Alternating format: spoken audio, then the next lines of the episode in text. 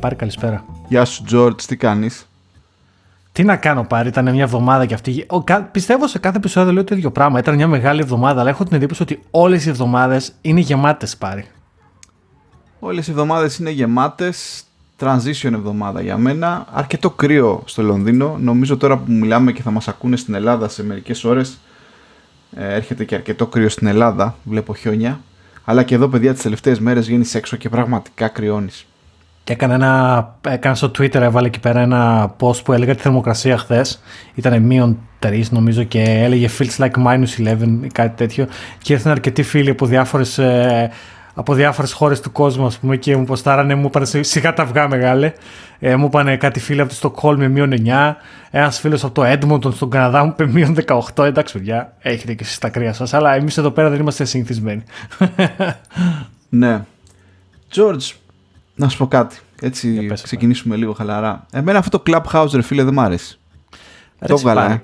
Το βγαλές. Ναι, είμαι από αυτό. Εμένα, κοίταξε, απ' τη μία μου αρέσει η Πάρη, αλλά δεν, δεν, δεν μπορώ να το καταλάβω πώς, ε, πώς να το χρησιμοποιήσω, πώς λειτουργεί. Δηλαδή έχω κάποια ζητήματα, ε, δεν, δεν έχω βρει κάποιον, κάποιον άνθρωπο εκεί Τι να συζητάμε, ποιος θα μας ακούει. Δεν, δεν, δεν είναι ότι δεν μου αρέσει, αλλά δεν το έχω καταλάβει. Έχω μπει σε κάτι συζητήσεις που κάνουν εκεί διάφοροι ε, Κυρίως έχω μια εντύπωση ότι αυτή τη στιγμή εκεί μέσα είναι venture capitalists και investors και μαζεύονται όλοι μαζί και συζητάνε καλά. Είμαστε καταπληκτικοί, με πολλά λεφτά, ε, πάρα πολλές εταιρείες και από κάτω ξέρεις είναι διάφοροι και ακούνε και Νομίζω δηλαδή ότι είσαι διαφημιστική εταιρεία για venture capital. Αν δηλαδή δεν θα πάρεις λεφτά, τι να πεις; Αυτό το Twitter handle, το VCs congratulating, congratulating VCs, το ξέρεις. Είναι από τα καλύτερα. Είναι φαντα, φαντασ, φανταστικό. Θα βάλω link στα, στα show notes, να μην το ξεχάσω. Ναι, ναι. ναι δεν ξέρω. Ε, εμένα μου φάνηκε λίγο περίεργο. Θυμάμαι τότε που το δοκιμάσαμε μαζί δύο-τρεις εβδομάδες που ξαφνικά μπαίνει σε ένα chat και αν είναι ανοιχτό και το μικρόφωνο. Δεν ξέρω, ήμουν λίγο wow. Ξέρεις, hey, Ξέρεις, ποιος σου είπε να ανοίξει το μικρόφωνο ξαφνικά. Αυτό η αλήθεια είναι ότι, να είδες, έτσι, ένα Liberty που πήρε το application και ξέρεις, κάνει τον κόσμο να φαίνεται λίγο σε φάση, ε, τι γίνεται εδώ πέρα. Ε, ναι, δεν ξέρω, ξέρεις, δεν το έχω ζήσει, δεν, δεν, δεν το αντιπαθώ και δεν, απλά δεν το έχω βρει ακόμα. Δηλαδή, νομίζω ότι και το Twitter όταν το πρώτο έπιασε στα χέρια μου, το είχα παρατήσει για κανένα χρόνο. Και μετά δηλαδή το κατάλαβα τι παίζει. Οπότε θα του δώσω μια ευκαιρία πάλι, δεν ξέρω. Λοιπόν, σε όσους μας ακούνε τώρα να πω ότι αν μπορούσατε να δείτε το, το παραθυράκι της, εφαρ... της, της υπηρεσίας του Squadcast που χρησιμοποιούμε και έχει εκτός από το recording έχει και το βίντεο ο Γιώργος φαίνεται πραγματικά unreal. Αυτή τη στιγμή εγώ είμαι με μια, ξέρω εγώ, μια φτηνή κάμερα Papalook, τις καλύτερες μάρκες, είναι γνωστό αυτό. Θα μπορούσε να λέγεται και Papalook, δεν ξέρω Παπολούκα με λεγόταν, θα την αγοράζαμε ε, όλοι μόνο και μόνο για το καλτ. Παιδιά, ο Γιώργος φαίνεται πραγματικά λες και γυρίζουμε ταινία. Επίσης, Γιώργο φαίνεται ότι συνέχεια κάνει κάποιο zoom η κάμερα από μόνη της γιατί φαίνεται το background του δωματίου σου ναι. μπλέρει και εσύ φαίνεσαι super καθαρός κτλ. Τι, τι έχεις κάνει, ρε Μάστορα, να πω, τι είναι αυτά; Ε, λοιπόν, κάτσε να, να, να, το εξηγήσω αυτό. Εγώ λοιπόν, ε, ένα από τα διάφορα πράγματα που μου αρέσουν, μου αρέσει η φωτογραφία. Και έχω μία κάμερα, μία Fuji X3. Μου αρέσει πάρα πολύ αυτή η Fuji κάμερα τέλος πάντων. Έχει φανταστική ποιότητα εικόνας. Δηλαδή τα, τα JPEG που βγάζει η κάμερα δεν χρειάζεται καμία, καμία επεξεργασία πολλά από αυτά. Είναι φανταστικά δηλαδή. Και γενικά είμαι πολύ ευχαριστημένος. Έχω τη Fuji. Αλλά ποιο είναι το θέμα; Δεν ταξιδεύω και δεν πάω εκεί πουθενά. Οπότε η κάμερα καθόταν και μάζευε σκόνη σε γενικές γραμμές. Και εκεί που καθόμουν μια μέρα λέω ρε εσύ. Γιατί δεν δοκιμάζω να την κάνω την κάμερα web κάμερα; Οπότε έχει βγάλει τώρα η Fuji, άκου πάρει να δεις τι συμβαίνει. Έχει βγάλει η Fuji ένα λογισμικό που το συνδέεις με USB στον υπολογιστή και την κάνει αυτόματα web κάμερα. Αλλά η δικιά μου δεν περιλαμβάνεται γιατί δεν είναι από τις ακριβές. Έχει μόνο τα top μοντέλα της. Οπότε δεν δούλευε για μένα αυτό και λίγο με ξενέρωσε. Αλλά βρήκα στο Amazon είναι μια καρτούλα που λέγεται Camlink. Θα αφήσω ένα link. Ε, Camlink 4K. Και ουσιαστικά παίρνεις το HDMI της κάμερας και το κουμπώνεις επάνω στον υπολογιστή. Ωραία. Με αποτέλεσμα πάρει αυτή τη στιγμή με βλέπεις από αυτή την Fuji την κάμερά μου, η οποία σου κάνει 1080p, δεν έχει 4K η δικιά μου κάμερα. Ε, και ένα φακό που έχω ένα 16 mm που, που είναι πολύ ωραίος και πιάνει όλο το δωμάτιο σχεδόν. Αλλά και έχω και πήρα, και εκείνη το game changing, πήρα ένα φως. Ένα video light ε, και το έβαλα. Οπότε έχω φτιάξει ένα, ένα ωραίο έτσι σύστημα εδώ πέρα που έχω το video light δεμένο επάνω στο γραφείο και πήρα ένα μικρό χέρι τέλος πάντων ένα περίεργο πράγμα και έχω κοτσάρει την κάμερα πάνω με ένα, με ένα tripod head. Και όλο αυτό λοιπόν το σύστημα που λέτε παιδιά είναι πολύ clean στο γραφείο μου, δηλαδή δεν μου έχει κανένα clutter, γιατί το footprint είναι πολύ μικρό, λίγο ένα cable management πρέπει να κάτσω να κάνω. Και χρησιμοποιώ την κάμερα και το φακό και πραγματικά η ποιότητα της εικόνας είναι μέρα με τη νύχτα. Δηλαδή αφού το σκεφτόμουν και εντάξει θα κάνω κανένα κάνα βιντεάκι YouTube, κάνα, δεν ξέρω, κάνα live uh, coding να, με, να ξεφτυλιστώ έτσι να με βλέπει ο κόσμος. Πολύ καλή ποιότητα. Πάντως το προτείνω. Αν έχετε κάποια κάμερα και κάθετε, αυτό το cam link κάνα κατοστάρι έχει, είναι πολύ καλό. Τι μάθε, πρώτη φορά το ακούω αυτό ρε. πάλι καλά που υπάρχει και εσύ ρε George που είσαι καλλιτεχνική ψυχή και τα ψάχνεις όλα αυτά. Ξέρεις τι, έχω όλα αυτά τα γκατζετάκια εδώ μέσα παρατημένα ρε πάρει και τα κοιτάω καμιά φορά και λέω ρε εσύ αυτά πρέπει να κάνουν ένα return αυτό το investment αλλά Α πούμε τώρα, άμα θέλουμε να είμαστε αυτό που, περι, που περιέγραψες πιο πριν, ότι το focus αυτής της κάμερας δεν είναι state of the art. Δηλαδή η κάμερα αυτή τώρα είναι τριών χρόνων κάμερα, ξέρω εγώ. Οπότε αυτή τη στιγμή το έχω βάλει να κάνει continuous ε, focus. Τώρα δεν πρέπει να παίζει τόσο πολύ γιατί άναψα το φως. Αλλά πριν που δεν είχα ανάψει το φως και ήταν πιο σκοτεινά, ε, μπερδεύεται, είναι πιο δύσκολο για την κάμερα. Αλλά τώρα με το φως είναι πιο, πιο εύκολο. Παίζει λιγότερο το background. Αλλά ναι, υπάρχουν πιο state of the art κάμερες αν θες να είσαι πολύ σοβαρός, ξέρω εγώ, YouTuber κτλ. Και εγώ που αισθανόμουν περήφανο με την Παπαλούκ μου να πούμε. Παπαλούκ, πολύ καλό. Από το, από το Amazon, τώρα να πούμε από το Amazon ότι πήγαμε και εμείς καημένοι για πρώτη φορά ε, στην ιστορία να χρησιμοποιήσουμε έτσι για να πειραματιστούμε τα affiliate link της Amazon και η Amazon μετά το επεισόδιο που βάλαμε ένα link, όχι link, ένα άρθρο του Financial Times, δεν ξέρω που ήταν για το Pornhub, μας έκοψε. Από το CNN, άκου τώρα να δεις. Βάλαμε το άρθρο του CNN για το Pornhub versus ε, ε, Mastercard και στον τίτλο, τον άλλαξα μετά τον τίτλο, δεν θα το βρείτε γιατί πήγε και το άλλαξα μετά, αλλά στον τίτλο του επεισοδίου είχαμε τη λέξη Pornhub. Και το βάλαμε το επεισόδιο, ξέρω εγώ, Σάββατο και την Κυριακή το βράδυ μας ήρθε email από το Amazon. Ε, παιδιά, σας κλείνουμε το, το account.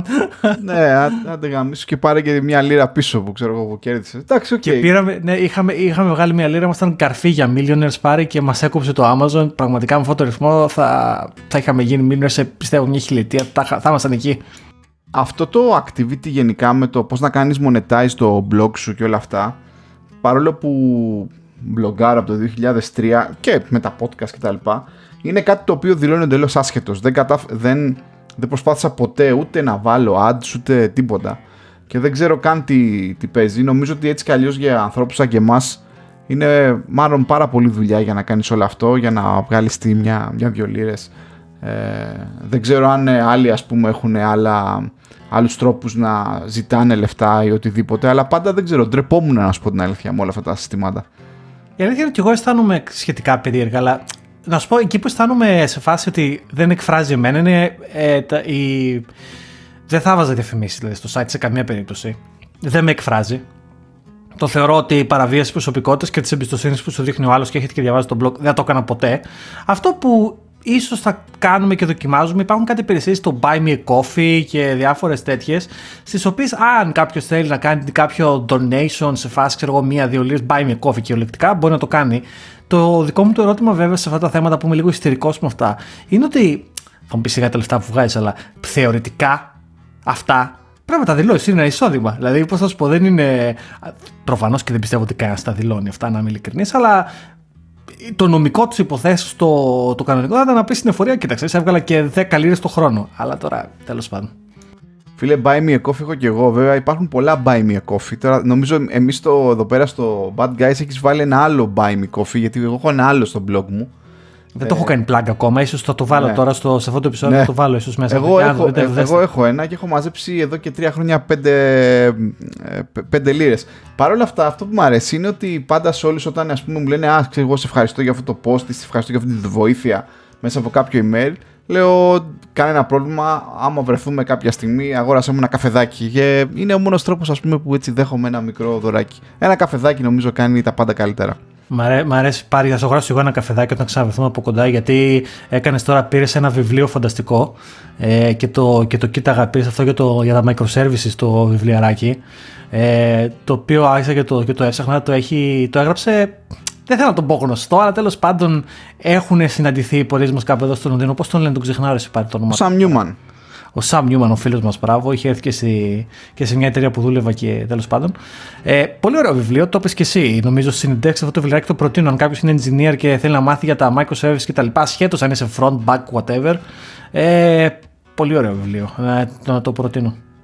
Είναι είναι, είναι αρκετά γνωστός. Πιστεύω ιδιαίτερα στην Java κοινότητα ο Sam Newman είναι αρκετά γνωστός και στον κόσμο των microservices. Πολλοί από εσάς μπορεί να τον έχετε δει και σε, σε πολλά YouTube βίντεο και από διάφορα συνέδρια. Ε, να σου πω την αλήθεια, εγώ νιώθω ότι λίγο αναμασάει το ίδιο και το ίδιο και το ξαναγράφει, αλλά όλο και πιο ωραία. Παρ' όλα αυτά, ε, το Sam Newman, όχι τον ίδιο βέβαια, αυτά που γράφει, ε, κάποια στιγμή τον βρήκα μπροστά μου καθώς έκανα συνεντεύξεις και θα μιλήσουμε λίγο σήμερα για συνεντεύξεις. Α μιλήσουμε μάλλον λίγο για συνεντεύξεις. Και καθώς έκανα τη συνεντεύξη, ιδιαίτερα στο κομμάτι του system design κτλ., έβλεπα εκεί κάτι παλικάρια τα οποία φαινόντουσαν, ένα κλασικό φαινόμενο συνεντεύξεων, φαινόντουσαν ότι ξέρεις, κάνω μια ερώτηση και περιμένω να μου πεις ακριβώς αυτό που έχω διαβάσει σε ένα βιβλίο ή σε ένα άρθρο. Μετά από δύο-τρεις συνεντεύξεις, άρχισα και ψηλιάζομαι γιατί οι όροι που χρησιμοποιούσαν ήταν λίγο exotic, αλλά επί της ουσίας όλοι, όλοι περιγράφανε τα ίδια πράγματα. Μέχρι που ένα απόγευμα σε έναν από αυτούς τους μοναχικούς κρύους περιπάτους εδώ στο πάρκο που αρέσκομαι να ακούω αυτά τα podcast του, του Corey Quinn, το This Week, This Week in AWS ε, είχε καλεσμένο τον Sam Newman σε ένα πάρα πολύ ωραίο επεισοδιάκι, θα, θα βάλω να βρω το επεισόδιο και όπου έλεγε λοιπόν για το καινούργιο του βιβλίο Monolith του Microservices και άρχισε εκεί να μιλάει και άκουσα κάπως αυτές τις περιγραφές που μου ρωτούσαν συνεντεύξεις και λέω: Οπ, εδώ είσαι, σας έπιασα. Ε, Τέλος πάντων, ναι, ωραίο είναι. Ε, έχω αρχίσει και εγώ να το διαβάζω, το έχω τελειώσει, το έχω τελειώσει ακόμα. Παρ' όλα αυτά, αν προετοιμάσετε για συνεντεύξεις ή γενικότερα δεν έχετε πολύ μεγάλη εμπειρία με microservices, δεν είναι κακό, διαβάστε το. Καλή γενική γνώση είναι, πιστεύω. Εγώ τώρα πάρει βέβαια να πω ότι αλήθεια το πάρκαρα λίγο γιατί προσπαθώ να τελειώσω ένα βιβλίο που αγόρασα για το Vim. Γιατί έχω κολλήσει με το Vim να το μάθω. Φανταστικό ρε παιδιά, το, να σου πω κάποιος το είπε δικαίως. Ε, γιατί ρε φίλε ασχολείσαι με το Vim που είναι από τα 70s και γιατί δεν είχαμε αυτή την κουβέντα, την κάναμε την κουβέντα κάπου στο, στο Twitter, ας πούμε. Το Vim είναι ένα πράγμα το οποίο γράφτηκε στα 70s, ας πούμε, και είναι μόνο γραμμή εντελών, δεν μπορεί να χρησιμοποιήσει ποντίκια. Και... Δηλαδή μπορείς, αλλά δεν είναι φτιαγμένο για ποντίκι. Ε, αλλά είναι τόσο, τόσο δυνατό που πάρει αυτό που έκανα. Πήγα στο VS Code στη δουλειά και στο προσωπικό και έβαλα Vim bindings. Δηλαδή μπορώ να χρησιμοποιήσω στο VS Code πλέον Vim, ας πούμε, ε, τις εντολές του Vim. Φανταστικό, πάνε πάρα πολύ. Έχω, δεν έχω καταβρει. Είναι, αυτό το βιβλίο διαβάζω τώρα. Θα αφήσω ένα link και γι' αυτό, πολύ ωραίο βιβλίο.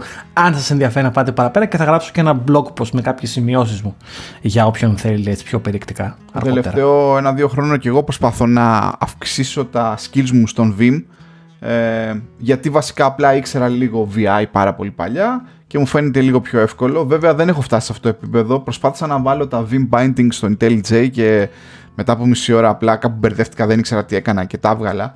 Βέβαια προσπαθώ να το χρησιμοποιώ πάρα πολύ όταν κάνω edit markdown αρχεία, όταν κάνω edit terraform αρχεία και γενικότερα text αρχεία, ιδιαίτερα πολύ μεγάλα αρχεία. Ε, και είναι εντάξει ένα, ένα journey. Έχω βρει και ένα τυπάκο εκεί πέρα στο YouTube ε, που έχει πολύ πλάκα και τα περιγράφει ωραία. Ε, δεν, δεν είμαι σε επίπεδο να, κάνω, να γράψω Java ας πούμε στον Vim παρόλο που κάποιοι θα πούνε ναι υπάρχουν αυτά τα plugins, υπάρχουν τα άλλα κτλ. Συνεχίζω να είμαι ε, σταθερό στο, στο IntelliJ και τώρα που είπα IntelliJ μόλις έλαβα και ένα email για την ε, ανανέωση της, ε, του license ξέρεις και σκεφτόμουν ότι πολλές φορές ακόμα εδώ και στην Αγγλία ε, όχι πάρα πολλές φορές βέβαια, ευτυχώς ε, Μερικές εταιρείες δεν σου παίρνουν license για το IntelliJ.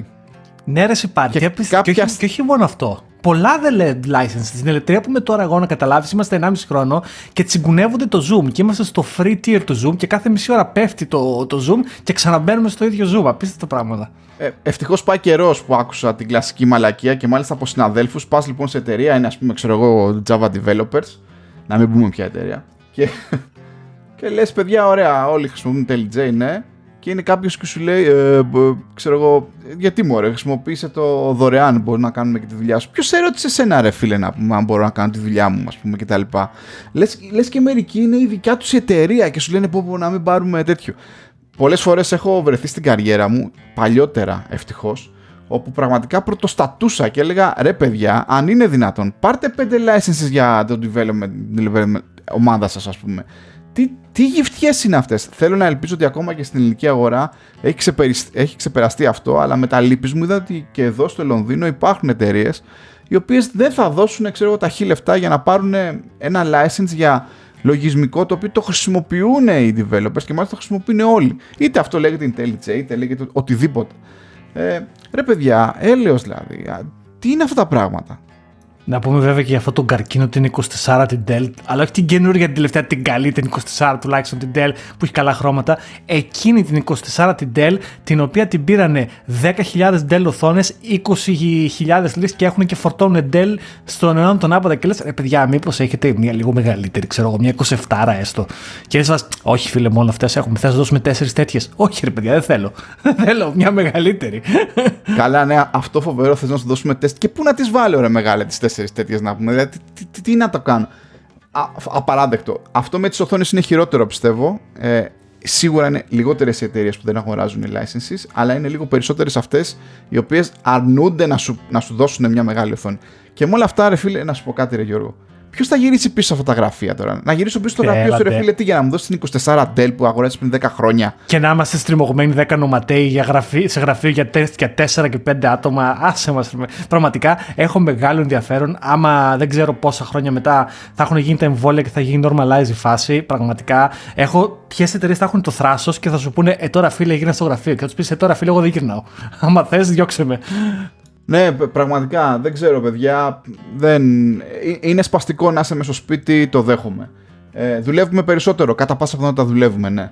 Ε, αλλά όχι, δεν θα ήθελα να γυρίσω ούτε πίσω στις 24 οθόνες, ούτε να είμαι πακτωμένος με τον άλλον δίπλα μου, ούτε να πηγαίνω και να τρώω και να με ρωτά άλλος τι τρώω, ούτε να πρέπει να κάνω το ένα ή το άλλο. Ε, ναι, δεν ξέρω. Ούτε να φυσικά να κάθομαι στα τρένα, στα αεροπλάνα και δεν ξέρω εγώ τι. Ελπίζω να αλλάξει όλη η τέτοια. Λοιπόν, και επανέρχομαι λοιπόν στο IntelliJ και μου ήρθε λοιπόν το, το email και μου λέει ήρθε η στιγμή να, ήρθε η στιγμή να αγοράσεις το τέτοιο σου, να, να ανανεώσεις μάλλον το license. Γιατί θυμάμαι ότι σε μία από αυτές τις εταιρείες πριν 1,5 χρόνο, δεν θα πούμε πια, ε, όπου άκουσα λοιπόν εκεί πέρα υπήρχε και αυτή ε, από πολλούς συναδέλφους. Έλα μου, το χρειάζεται εδώ πέρα. Εμείς χρησιμοποιούμε τη δωρεάν έκδοση. Ε, μου τη βάρεσε και το πήρα. Και να σου πω την αλήθεια, ήθελα πάρα πάντα να, το, να, να, να πάρω ένα license TLJ από μόνος μου. Και από τότε το ανανεώνω κιόλας. Και το ανανεώνω συνειδητά γιατί πιστεύω κάνουν καλή δουλειά. Όπως και γενικότερα θα πρέπει να υποστηρίζουμε οποιοδήποτε εργαλείο κάνει καλή δουλειά. Ε, παιδιά, ιδιαίτερα αν, για, για αν σου περισσεύει έτσι. Για το WinRAR, πληρώστε το WinRAR, παιδιά. Για το Θεό να πούμε, είναι από το 1999 και σας λέει να το πληρώσετε. Και δεν πληρώνετε το WinRAR, πληρώστε το. Ναι, ναι, ναι. Αλλά αυτό το email με έκανε να σκεφτώ, πω, πω, να σκεφτώ ποια χρονιά ήταν που είχα ξεκινήσει να παίρνω το license και μετά άρχισα να κάνω bitching, ας πούμε, για το αν θα πάρει. Και τώρα μερικές φορές μπαίνω σε εταιρείες και απλά δεν ρωτάω, ξέρεις, γιατί ξέρω ότι υπάρχει μεγάλο, ε, μεγάλη πιθανότητα να πας και να είσαι ξέρεις, ο πρώτος ο χαζός στο Slack, ε, παιδιά, για licenses που ρωτάω. Και ξαφνικά να σου πούνε, πω, πω, πω, πω, δεν ρωτάμε με τέτοια πράγματα. Ξέρω εγώ, θα στεναχωρηθεί το αφεντικό σαν πρώτο ετή στο πανεπιστήμιο, παιδιά, για την έρτηση για πού πάω και θα σε πιάσουν να γραφείς σε κόμμα. Α, φιλαράκι, έλα εδώ να γράφεις στο κόμμα.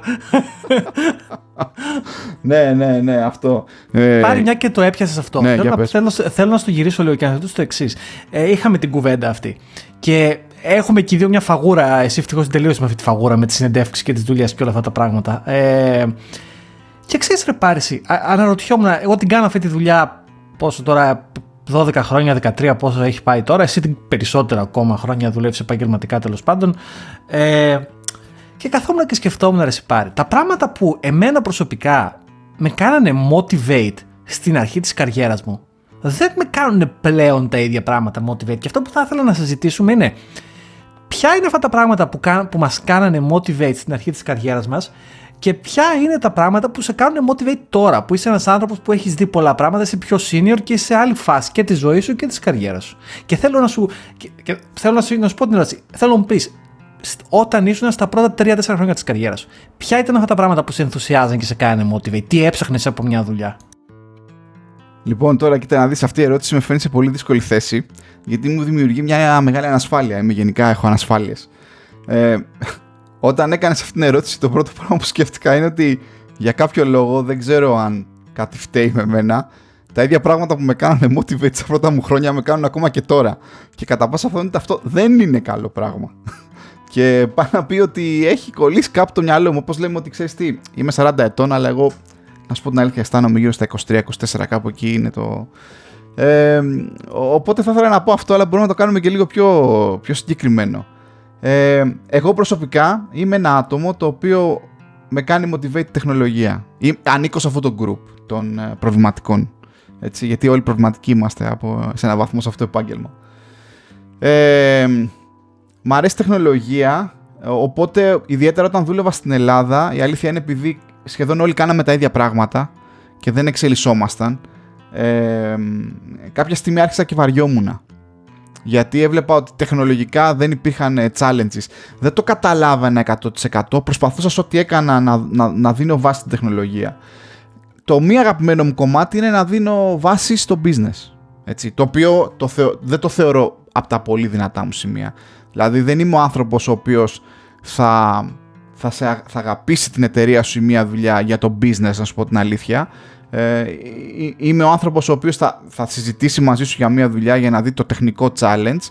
Προφανέστατα δεν είμαι εντελώς ignorant, δηλαδή πρέπει να με ψηλό ενδιαφέρει και ο χώρος, αλλά άμα μου δείξεις ένα τεχνολογικό challenge είμαι έτοιμος να δεχτώ και κάτι λιγότερο έτσι και πιο, και πιο βαρετό. Και αυτός είναι και ο λόγος κιόλας που πίστευα ότι θα έχει ενδιαφέρον ο κόσμος του fintech και του retail fintech εδώ στην Αγγλία που τελικά μετά από σχεδόν 1,5-2 χρόνια αποφάσισε ότι δεν έχει κανένα ενδιαφέρον για μένα αλλά αυτό είναι καθαρά δική μου ε, άποψη. Το θέμα είναι Γιώργο τι γίνεται με ανθρώπους σαν και εμένα που έχουν τα ίδια θέλω όπως και στην αρχή της καριέρας τους. Αλλά πρώτα να ακούσω τη δική σου άποψη και μετά να ξαναπάμε σε μένα. Ε, κοίταξε τώρα, ε, εμείς είμαστε σε αρκετά σημεία ίδιοι και σε αρκετά σημεία διαφορετικοί. Δηλαδή, για παράδειγμα, εγώ είμαι προκειμένου από εκείνους τους ανθρώπους που θα σου πω ότι μου αρέσει η τεχνολογία, αλλά εγώ τη τεχνολογία τη βλέπω σαν ένα εργαλείο όπως θα δω το σφυρί. Δηλαδή, εγώ τη, τη βλέπω σαν means to an end. Δηλαδή, εμένα αντιθέτως μου αρέσει πάρα πολύ το business. Δηλαδή, με ενδιαφέρει πάρα πολύ το application στο οποίο δουλεύω, το κομμάτι, το industry. Με ενδιαφέρει να μάθω τα ins and outs του, του industry αυτό που δουλεύω τέλος πάντων. Και θεωρώ ότι η τεχνολογία παρόλο ότι είναι πάρα πολύ σημαντική, τη θεωρώ δευτερευούσης σημασίας. Δηλαδή θεωρώ ότι αν έχεις την τέλεια τεχνολογία, το super τέλειο, δεν ξέρω, ε, γλώσσα προγραμματισμού και κουμπερνέτες και τα πάντα όλα. Αλλά το προϊόν το οποίο το φτιάχνεις δεν θέλει να το αγοράσεις κανένας, πραγματικά είναι irrelevant. Δεν έχει καμία σημασία, όλα θα πεθάνουν. Οπότε εγώ θα έλεγα ότι με, λίγο, με ενδιαφέρει πολύ το product και το business κομμάτι, πιο πολύ από την τεχνολογία. Ε, αλλά αυτό δεν ήταν, δεν ξεκίνησα έτσι. Και αυτό είναι νομίζω το μεγάλο, το μεγάλο θέμα συζήτηση. Αυτό συνέβη στην πορεία της καριέρας μου. Στην αρχή και εγώ ήμουν σε φάση ναι, Java, Node, JavaScript και αυτά όλα. Αλλά μετά στην πορεία άρχισα και ξέρεις άλλο άλλα πράγματα και με ενθουσιάζαν διαφορετικά. Δεν ξέρω αν είναι θέμα γεράματα η εμπειρία ή τι είναι, αλλά άλλαξε αυτό στη δικιά μου την καριέρα αρκετά να σου πω την αλήθεια. Κοίτα, σε ό,τι έχει να κάνει λες με το business προφανέστατα να μιλήσουμε και λίγο μετά και για, τις, και για τα των συνεντεύξεων και τα τεχνικά της αναζήτησης. Όταν ψάχνω μια δουλειά, προφανέστατα μέρος της αναζήτησης είναι και να δω αν αυτή η εταιρεία, τώρα ίσως πια μεγαλύτερος είμαι λίγο πιο ομός, αν αυτή η εταιρεία μπορεί να με πληρώσει, όχι συγκεκριμένα ένα μισθό που θέλω, έχω δηλαδή συγκεκριμένες απαιτήσεις, αν αυτή η εταιρεία μπορεί να ζήσει για χι χρόνια, ας πούμε, για να με πληρώσει. Οπότε ξέρεις το αν το business είναι viable ή οτιδήποτε, το αφήνω ας πούμε σε κάποιους άλλους που μπορεί να έχουν δουλέψει πριν από μένα και έχουν χτίσει την εταιρεία κτλ. Από εκεί και πέρα βέβαια, εμένα η δική μου ανασφάλεια είναι ότι θεωρώ ότι ποτέ δεν είμαι καλός. Έτσι, και νομίζω ότι στο χώρο μας είναι, είναι ψιλονορμάλ να έχεις αυτό, αυτή, αυτό το, αυτή την ανασφάλεια, ας το πούμε έτσι. Γιατί τα πράγματα αλλάζουν κάθε 2-3 χρόνια. Έτσι, ποτέ δεν μπορείς να είσαι καλός. Ε, απλά συλλέγεις εμπειρίες. Και συλλέγεις εμπειρίες. Οπότε η αιμονή μου εμένα με την τεχνολογία είναι να μπορέσω να, να συλλέγω συνέχεια εμπειρίες. Ξέρω ότι δεν θα γίνω ποτέ πάρα πάρα πάρα πάρα πολύ καλός. Έχω δει πάρα πάρα πάρα πολύ καλούς ανθρώπους, κυρίως εδώ πέρα. Ε, και πραγματικά έλεγα, ξέρεις, δεν, δεν, ξέρω, μάλλον δεν, έχω το capacity να τους, ε, ε, ξέρεις, να, να, να παίξω μαζί τους. Αλλά συνειδητοποίησα ότι συλλέγοντας εμπειρίες συνέχεια, γίνοντας, ε, ξέρεις, βλέποντας διαφορετικά πράγματα, γίνεσαι και κάπως έτσι καλύτερος. Οπότε, εμένα αυτό με γεμίζει ε, κάπως. Αυτό που με σκοτώνει βέβαια είναι τα περιβάλλοντα τα οποία κάποια στιγμή αποφασίζουν πολύ συνειδητά και εγώ το καταλαβαίνω όταν γίνεται πια και αυτή είναι η διαφορά του νεαρού πάρει πάπο ας πούμε επαγγελματία και του μεγάλου πια ξέρω εγώ μετά από 20 χρόνια είναι ότι κάποια μαγαζιά σου λένε κοίτα να δεις εμείς θα ε, θυσιάσουμε την όποια τεχνική αρτιότητα ή προσπάθεια να είναι τεχνικά άρτια η λύση μας για το business. Και τότε αρχίζει και γίνεται ένα πράγμα ότι κάνουμε value περισσότερο τους ανθρώπους οι οποίοι καταλαβαίνουν το business ή είναι διατεθειμένοι να εξελίξουν το business μαζί μας. Θα μιλήσω για κάποια, κάποια στιγμή, θέλω να, θέλω, να μιλήσω, θέλω να μιλήσω για μια στρέβλωση της αγοράς αυτή τη στιγμή με όλους, με όλους αυτούς τους τύπους και συγγνώμη αν μας ακούνε product manager και business analyst κτλ. Αυτό, αυτή, πώς να το πω, αυτός ο ιός αυτή τη στιγμή που υπάρχει σε πολλές ομάδες, άνθρωποι οι οποίοι μιλάνε για product ιδέες κτλ. Ενώ στην πραγματικότητα πρέπει ουσιαστικά να κάνουν ανάλυση συστήματος και να ε, βοηθάνε ας πούμε τις τεχνικές ομάδες. Υπάρχουν λοιπόν εταιρείες που σου λένε «Α, έλα εδώ εσύ, Πάρη, Γιώργο, Κώστα κτλ. Κοίτα να δεις, δεν ξέρουμε τι, θα, τι θέλουμε να πρώτο κάνουμε, δεν έχουμε και ανάλυση σε ανθρώπους, ε, θα γίνεις και ο αναλυτής μας, θα γίνεις και ο developer και το βράδυ θα γίνεις και ο on-call τύπος μας και όλα αυτά. αυτό είναι που με ενοχλεί πια σιγά σιγά. Και εντάξει, νομίζω ότι μιλάς για ένα διαφορετικό προφίλ εταιριών αυτή τη στιγμή, γιατί μιλάς για πιο established εταιρείες, πιο σταθερές, οι οποίες έχουν το περιθώριο και την ανάγκη να έχουν διαφορετικούς ανθρώπους για διαφορετικά πράγματα. Ότι ναι, κάποιες φορές μπορεί να προσλάβουν κάποιους product managers οι οποίοι να είναι απλά ξέρεις, λένε στους developers τι θέλει ο manager από πάνω, που δεν είναι αυτός ο ρόλος του product manager. Οι σωστοί και καλοί product manager που έχω, που έχω δουλέψει εγώ, οι άνθρωποι είναι καταλαβαίνουν την τεχνολογία, καταλαβαίνουν τα limitations. Υπάρχουν πάρα πολύ καλοί product managers εκεί έξω. Ε, και μπορεί κάποιοι από εσάς να είστε αυτοί οι managers. Ε, και αν δεν είστε να γίνετε, μπράβο σας. Ε, αλλά ας πούμε, ε, ε, εγώ για παράδειγμα έχω μεγαλύτερο, ε, μεγαλύτερη όρεξη για ρίσκο στις εταιρείες. Δηλαδή εμένα δεν είναι απαραίτητα το πρώτο μου ερώτημα αν η εταιρεία θα επιβιώσει 1,5 χρόνο κτλ. Γιατί εντάξει, είμαστε και σε διαφορετικέ φάσεις προφανώς, αλλά εγώ επειδή έχω και σκέφτομαι και κοιτάω το προϊόν και τι κάνει και τα λοιπά, έχω προβλήματα του τύπου... Τώρα τι να σου πω. Ε, για παράδειγμα, εγώ πετάω έξω ολόκληρα industries. Δηλαδή υπάρχουν εταιρείες που μου κάνουν approach που κάνουν betting. Ξέρεις, ε, τζόγο. Ή που κάνουν defense industry. Με, μου, μου στέλνουν κανένα δυο εταιρείε που κάνουν, ξέρεις, που είναι... Ε, ναι, τέλος πάντων, δεν ξέρω πώς θα ελληνικά. Defense industry. Ε, δεν μπορώ να συμμετάσχω, ρε παιδί μου. Δεν μπορώ να το έχω εγώ το βάρος στη συνείδησής μου ότι μπορεί να γράψει μισή γραμμή κώδικα και αυτή να βοηθήσει να, κάνει, να κατασκοπεύσει έναν, ε, υπάλλη, έναν άνθρωπο σε μια χώρα κτλ. Δεν μπορώ να το έχω στη συνείδηση μου αυτό το πράγμα. Με αποτέλεσμα ότι μειώνονται πάρα πολύ οι πάροι οι, οι, οι εναλλακτικές. Και εκεί είναι που φτάνεις σε σημείο και λες, ρε, εσύ, πω, άμα συνεχίσουμε αυτό το ρυθμό, δεν θα βρίσκω εταιρείες που να μου αρέσουν. Ε, τι μου αρέσει πια, δηλαδή, δηλαδή, εντάξει, είναι κάποιοι βασικοί πυλώνες που εμένα με ενδιαφέρουν. Δηλαδή το healthcare, το education, το, το fintech που μου αρέσει εμένα. Δηλαδή θεωρώ ότι μπορεί να γίνει ένα democratization του financial uh, συστήματος, γιατί μου αρέσουν και αυτά τα personal finance και όλα αυτά. Αλλά ξέρεις, θα μπορέσουμε και μετά δυσκολεύομαι πάρει. Εγώ δεν έχω τέτοια ταμπού, να σου πω την αλήθεια, σε ό,τι έχει να κάνει με το industry. Αποκτώ ταμπού μόνο εφόσον μπω σε κάποιο industry και εδώ ας πούμε δύο-τρία παραδείγματα και πω ότι κοίτα να δεις σε γενικές γραμμές ο μέσος όρος εδώ πέρα δεν είναι πολύ καλός. Το προφίλ των εταιριών είναι συγκεκριμένο, δεν κάνουν value την τεχνολογία ή οτιδήποτε. Αυτό που με εξητάρει πια Γιώργο είναι να είναι κάποιος ευθύς και καθαρός και να πει: Κοίτα να δεις, έχουμε ένα πρόβλημα. Θέλουμε βοήθεια. Πάρα πολύ ωραία ψάχνουμε κόσμο να μας βοηθήσει. Τέλεια. Ωραία. Δεν με ενδιαφέρει αν είναι στο, ξέρω εγώ, στο, σε οποιοδήποτε industry, αρκεί να έχει κάποιο challenge, έτσι. Ε, αυτό με παρατηρώ ότι μου δημιουργεί αυτό το engagement, ας πούμε, ε, στη δουλειά και με κρατάει χρόνια σε μια δουλειά.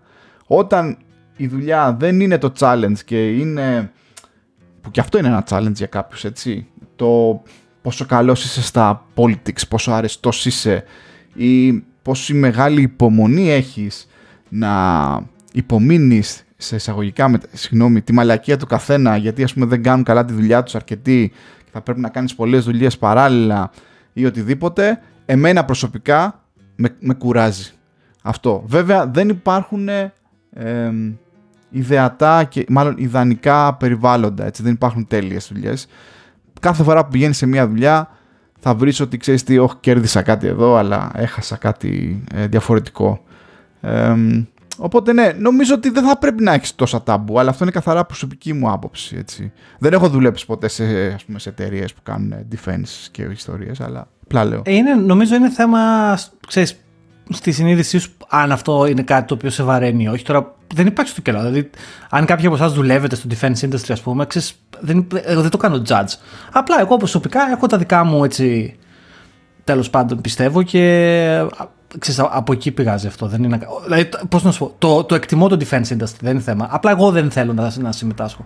Αλλά αυτό ξέρεις πάρει, έπιασα ένα κομμάτι. Αυτό είναι η επιλογή της εταιρείας πώς την κάνεις την επιλογή. Αυτό συζητήσαμε μόλις τώρα. Δηλαδή, ο Πάρισεν προκειμένου είπε του αρέσει το technological challenge, πρέπει να υπάρχει κάποιο, κάποιο challenge και κάποιο ε, longevity στην εταιρεία αυτή, κάποιο να ζήσει η εταιρεία τέλος πάντων. Εγώ από την άλλη είμαι σε φάση με ενδιαφέρει το προϊόν να είναι κάτι το οποίο μπορώ εγώ να σταθώ από πίσω και ας μην είναι η εταιρεία και τόσο σταθερή. Μπορώ να προσθέσω τώρα... και ένα τρίτο στο ναι, αυτό.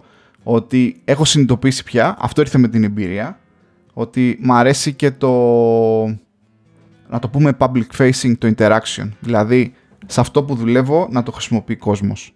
Πέρασα, και εγώ, ε. Και πέρασα εγώ, ναι, ναι, τρία τέταρτα της καριέρας μου και που δούλεψα σε συστήματα τα οποία δεν τα χρησιμοποιούσε πολλοί κόσμος, είτε γιατί ήταν μέσα σε garden walls, είτε ήταν γιατί ήταν συστήματα ξέρω εγώ, για συγκεκριμένε υπηρεσίες, δημόσια ή, ή οτιδήποτε.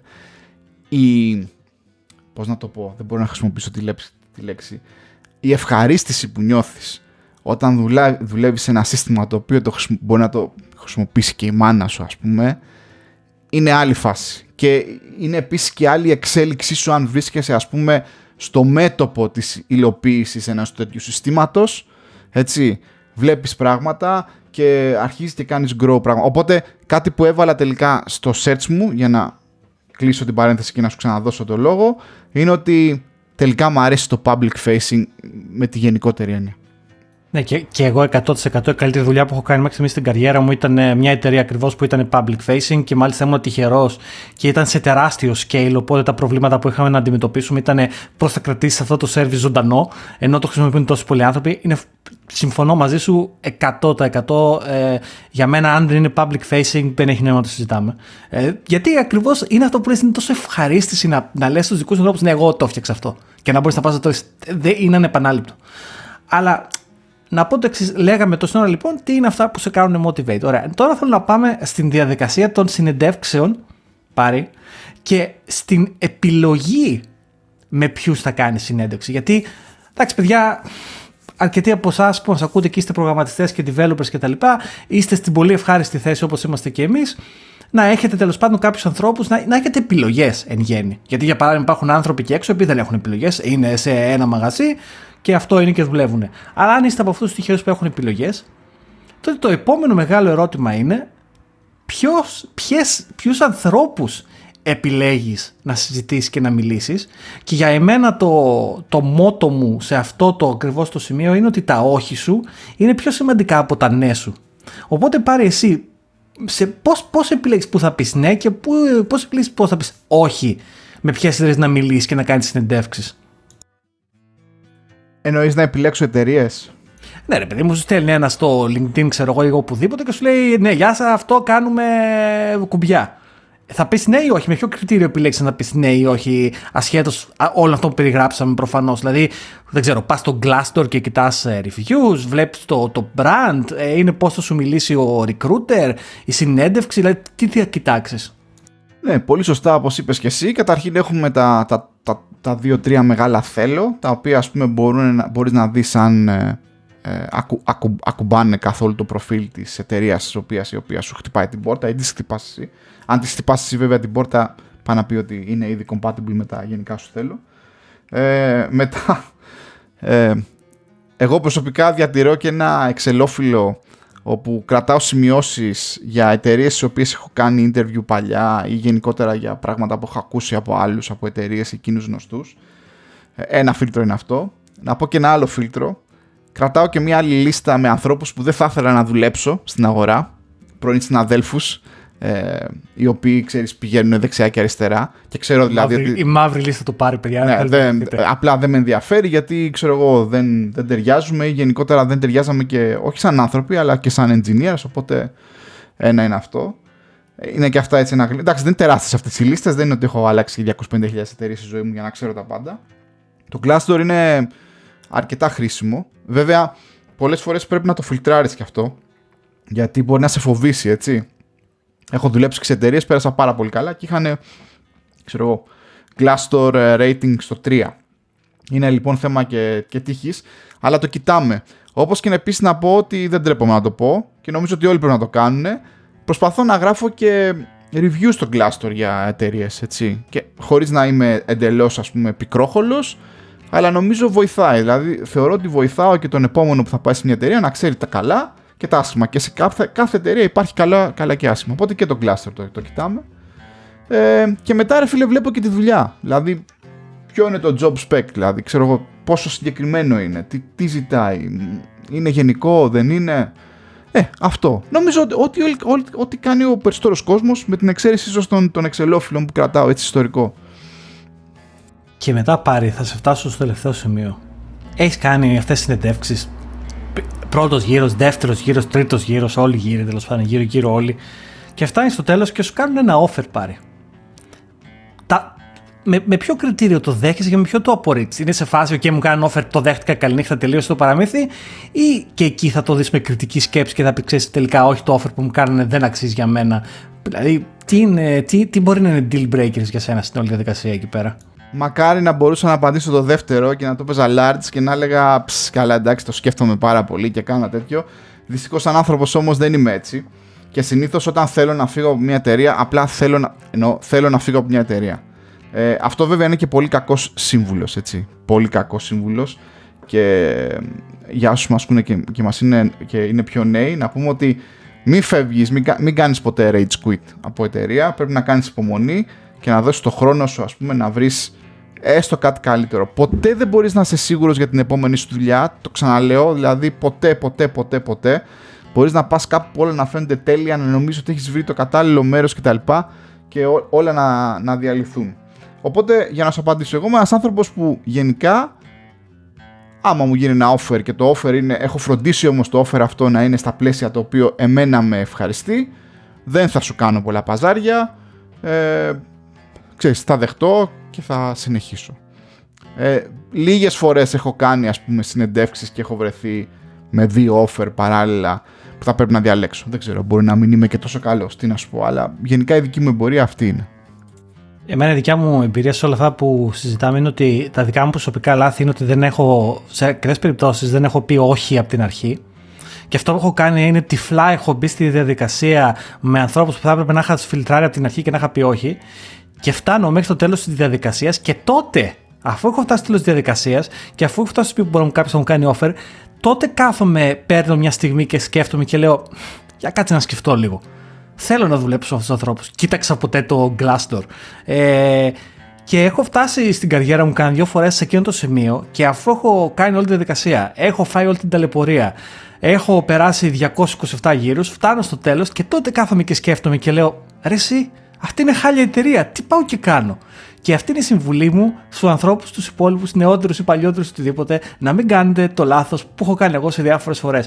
Κοιτάξτε από την αρχή, δημιουργήστε αυτέ τις ε, δικλείδες ασφαλείας για, για το δικό σας ε, peace of mind και κάντε το research από την αρχή και να είστε και λίγο κριτικοί. Διότι αυτό που είπα στην αρχή το είπα από δικό μου learning. Τα όχι σας, ειδικά στην αρχή, είναι πιο σημαντικά από τα ναι σας. Ε, αυτό ήταν το δικό μου το learning να σου πω κάτι. Αυτό που λες είναι πάρα πολύ ανθρώπινο και, και, εγώ, το, και εγώ ίδιος έχω, έχω κάνει αυτό λάθος, όχι μόνο μία φορά, πολλές φορές, έτσι. Δεν, είναι, δεν είσαι μόνο εσύ, George. Ε, απλά είναι μερικές φορές είναι, είναι το πόσο, πόσο πραγματικά θες να φύγεις από ένα περιβάλλον που σε ήδη ή είσαι γενικά χαλαρός. Η καλύτερη περίπτωση είναι γενικά να είσαι χαλαρός, δηλαδή να ψάχνεις όταν θεωρείς ότι ήρθε η ώρα αλλά να μην νιώθεις και ότι πνίγεσαι στη δουλειά που είσαι. Βέβαια, θα μου πεις, δεν ξέρω, όσοι από εσάς είστε τόσο μάγκες και το κάνετε αυτό, πραγματικά σας βγάζω το καπέλο. Εγώ δεν ήμουν ποτέ ε, έτσι. Δεν ξέρω αν θα καταφέρω να γίνω στην ε, ε καριέρα μου. Και επίσης να σου πω, ρε George, ότι αυτό το ταξίδι μου στα, στα fintech κτλ. ξεκίνησε με μια εταιρεία που ήταν ίσως η πρώτη που γούσταρα να πάω. Γιατί ήμουνα και χρήστης. Και ήταν μια από τις χειρότερες, από τις χειρότερες, ας πούμε, ε, προσωπικά για μένα, έτσι. Δεν κατακρίνω. από τις χειρότερες εμπειρίες που είχα ποτέ από εταιρεία. Για μένα, σαν πάρει. Ε, και ξέρεις, είναι, είναι, αυτό που λέει, είναι αυτό που λέει η παροιμία ότι να εύχεσαι να μην γνωρίσεις ποτέ τους, ε, τους ήρωές σου γιατί μπορείς να σε απογοητεύσουν. Είναι, ε, είναι, είναι σε αυτή τη, τη φιλοσοφία αυτό. Και εντάξει, εγώ είμαι τυχερός ε, με κάποιες επιλογές που έκανα. Ε, αλλά ναι, έχουμε κάνει όλοι και τις, ε, και τις επιλογές μας οι οποίες δεν είναι και τόσο καλές. Δηλαδή, εντάξει, Έχω κάνει και ακόμα μια φορά rage quit που λες. Δηλαδή έφυγα από μια εταιρεία τελείως.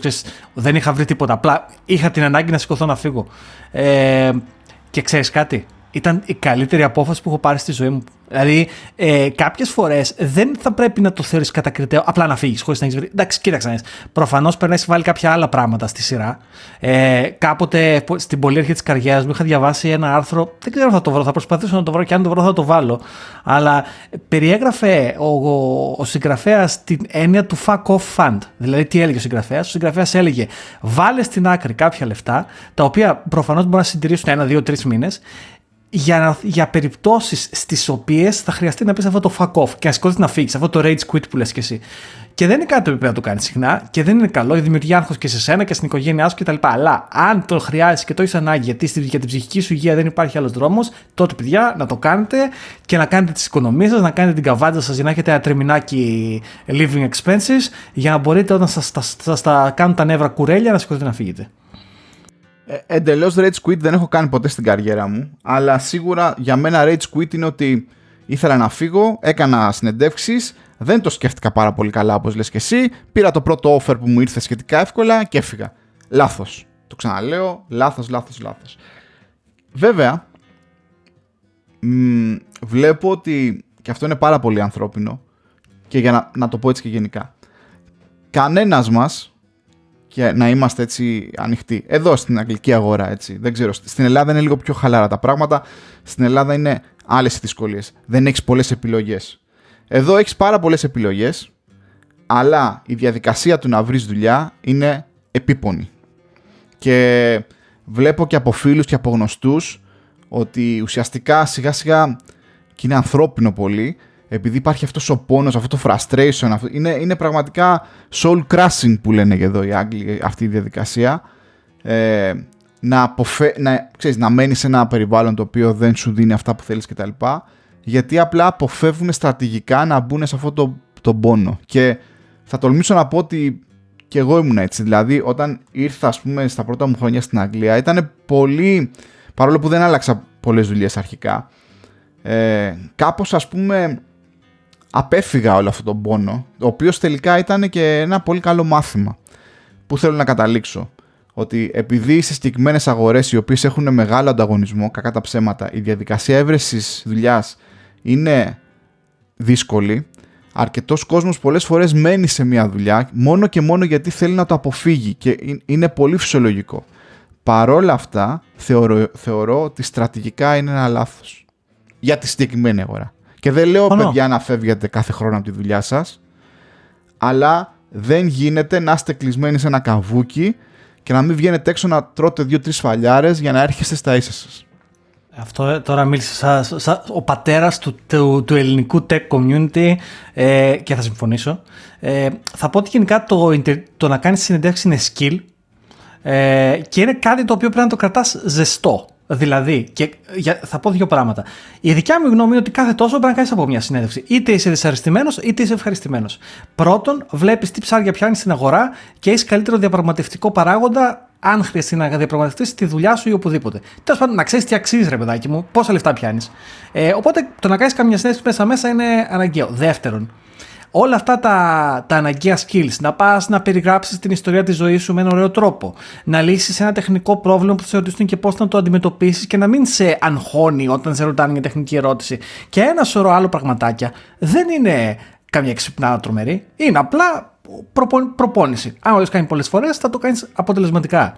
Και μετά, εντάξει, αν θες να πας μετά σε πολύ μεγάλες εταιρείες τύπου Google, Facebook και δεν ξέρω εγώ τι, υπάρχουν εργαλεία εκεί έξω που μπορούν να σε βοηθήσουν. Ξέρω εγώ το Lead Code για παράδειγμα, είναι ένα που εντάξει, κάθε τόσο μπορεί να κάνεις ένα τεστάκι, αν, αυτό είναι που σε ενδιαφέρει. Αλλιώς τα άλλα υπόλοιπα νομίζω είναι αρκετά.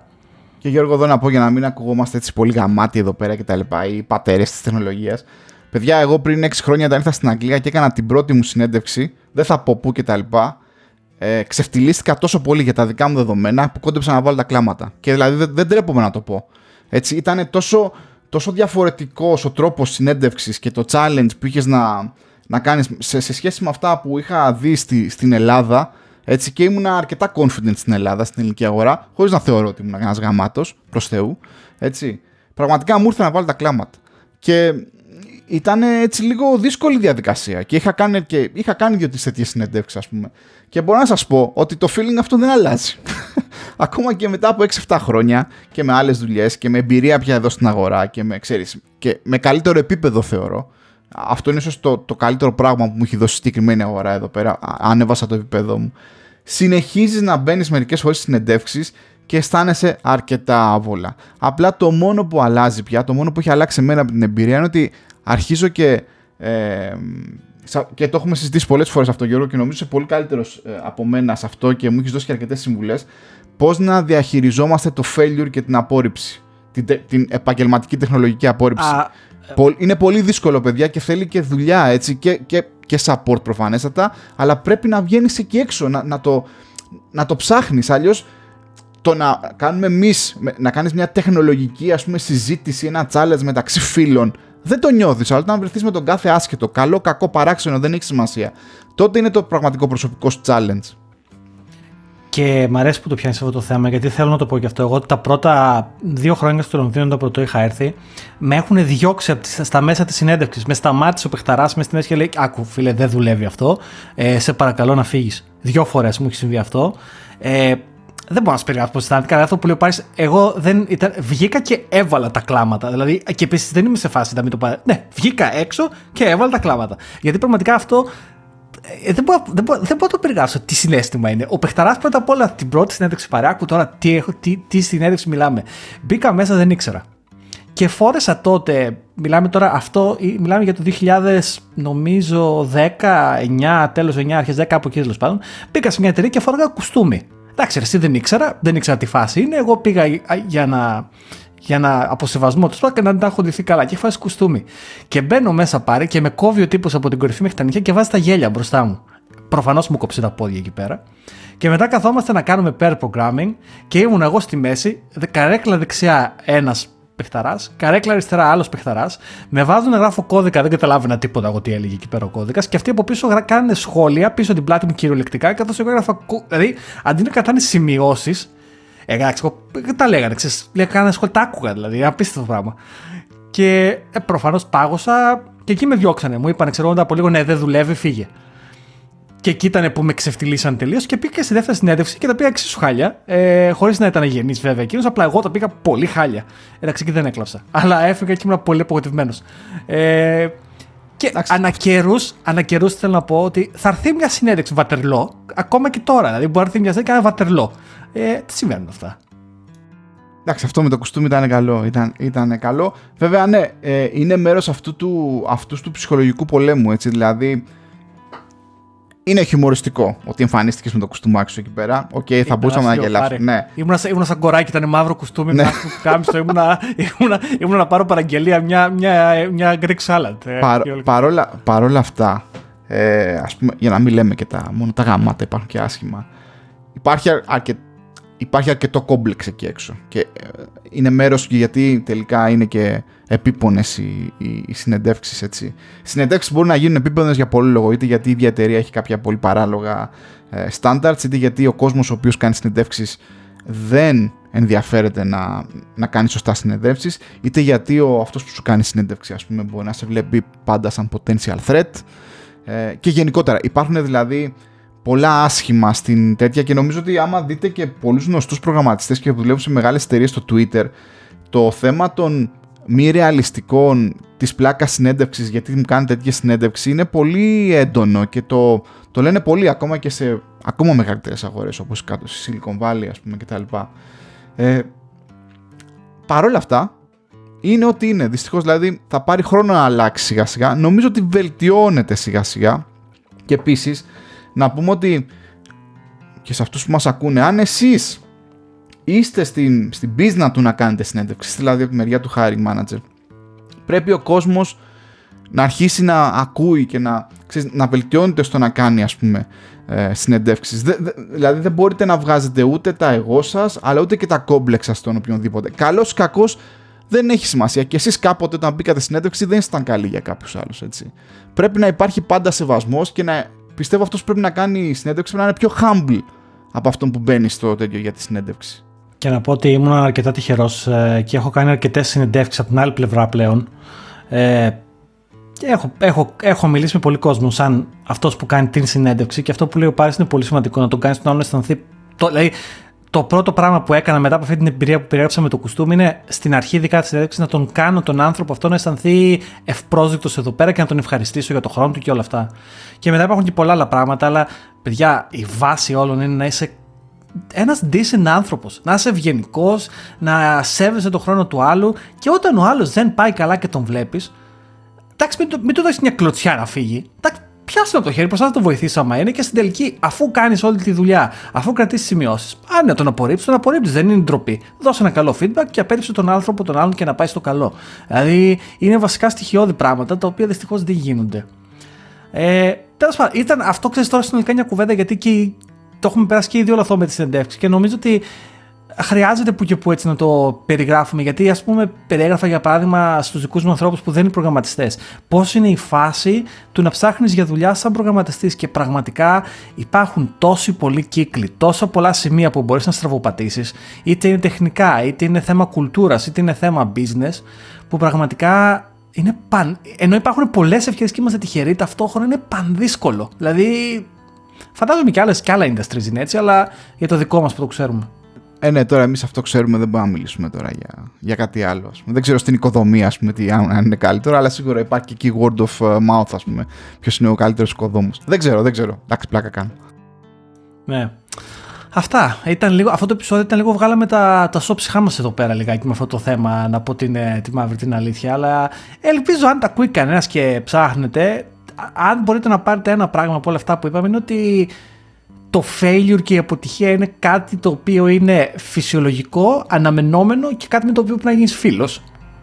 Ναι, και επίσης μην κρύβεστε, παιδιά. Κάντε συνεντεύξεις. Όχι, δηλαδή, μην το πάρετε άσχημα. Μην, δεν σας είπαμε ούτε να φύγετε από τη δουλειά σας, οτιδήποτε. Αλλά βγείτε έξω κάθε, ξέρω εγώ, χι χρόνια και κάντε συνεντεύξεις να δείτε πού μετράτε. Όταν είστε στο καβούκι σας μέσα, πονάει πιο πολύ. Δεν ξέρω εγώ, θα το, θα το ε, πω εγώ πιστεύω μια-δυο φορές το χρόνο πρέπει να βγαίνετε, παιδιά, στο, στο κουρμπέτι. Ε. ε μια-δυο φορές το χρόνο βγαίνετε, κάντε μια γύρα να δείτε τι γίνεται και ξαναμπείτε μέσα μετά. Δεν είναι ντροπή να, να, να, να κάνεις έτσι μια γύρα. Είπαμε, δεν χρειάζεται να φύγετε. Απλά κοίτα να δει τι ψάρια πιάνεις. Πράγματι, πράγματι. Θα το, θα το ξανασυζητήσουμε από το θέμα γενικότερα και θα με ενδιαφέρει και οι απόψεις άλλων ε, που μας ακούνε ή θέλουν να αφήσουν ένα comment ε, γενικότερα. Και θα ήθελα να κλείσουμε σήμερα με κάτι τεχνολογικό, ρε George. Με, ναι, πάρει, γιατί με το, ένα κατζετάκι το οποίο έχουμε και οι δύο, ρε φίλε, και γουστάρουμε. Και εσύ έχεις κάνει πολύ μεγάλο progress και περιμένω τα δικά σου blog post για να κάνω και εγώ τα ίδια.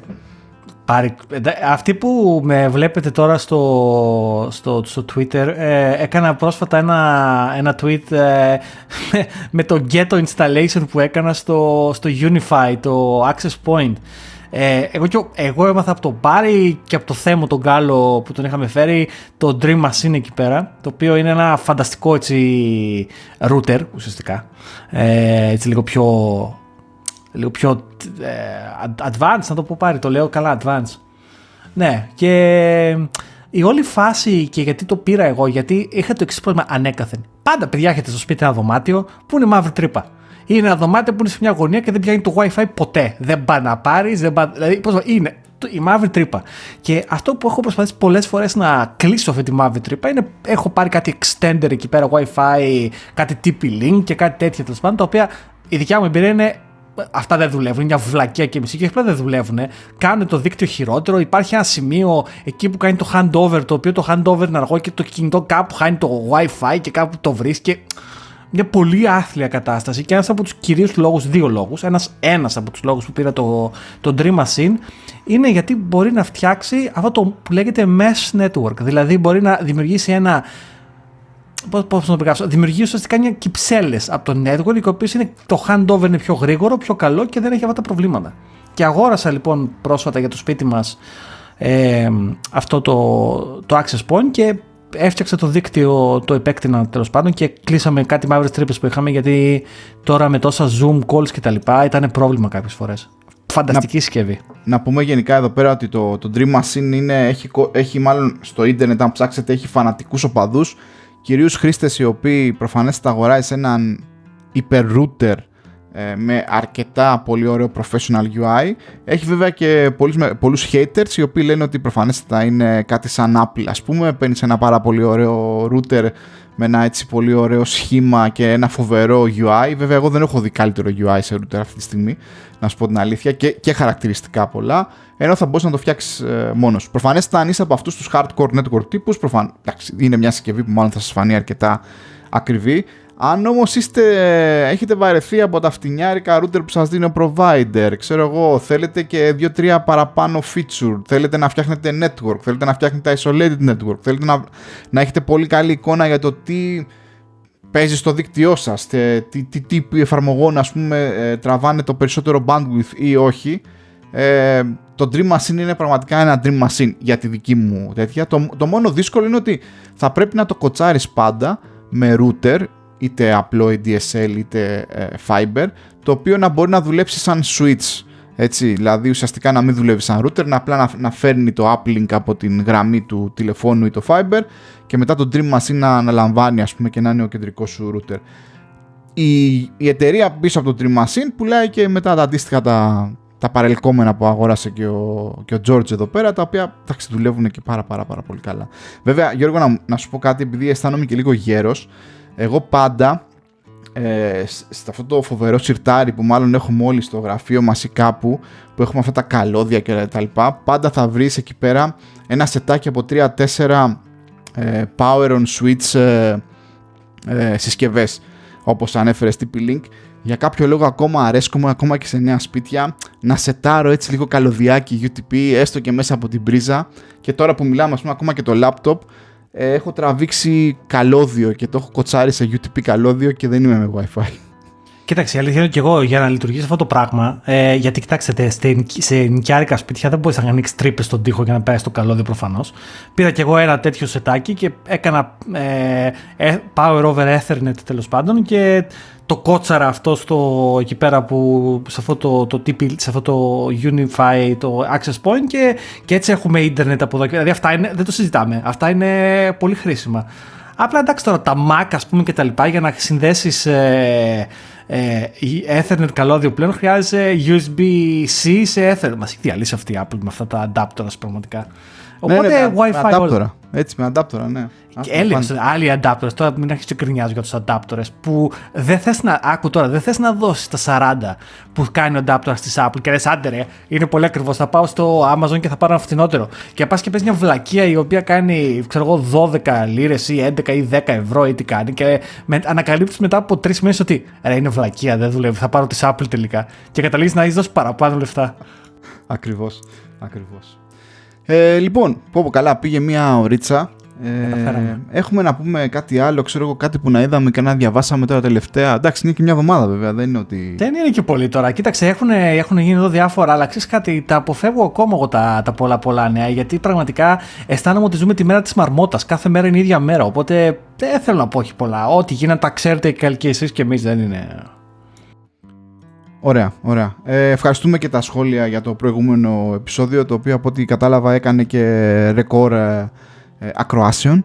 Ε, θα, ναι, παιδιά, το προσπαθήσω να, να πείσω τον Αντρέα να, να ξανάρθει μέχρι να ξανακάνει το, το, podcast του.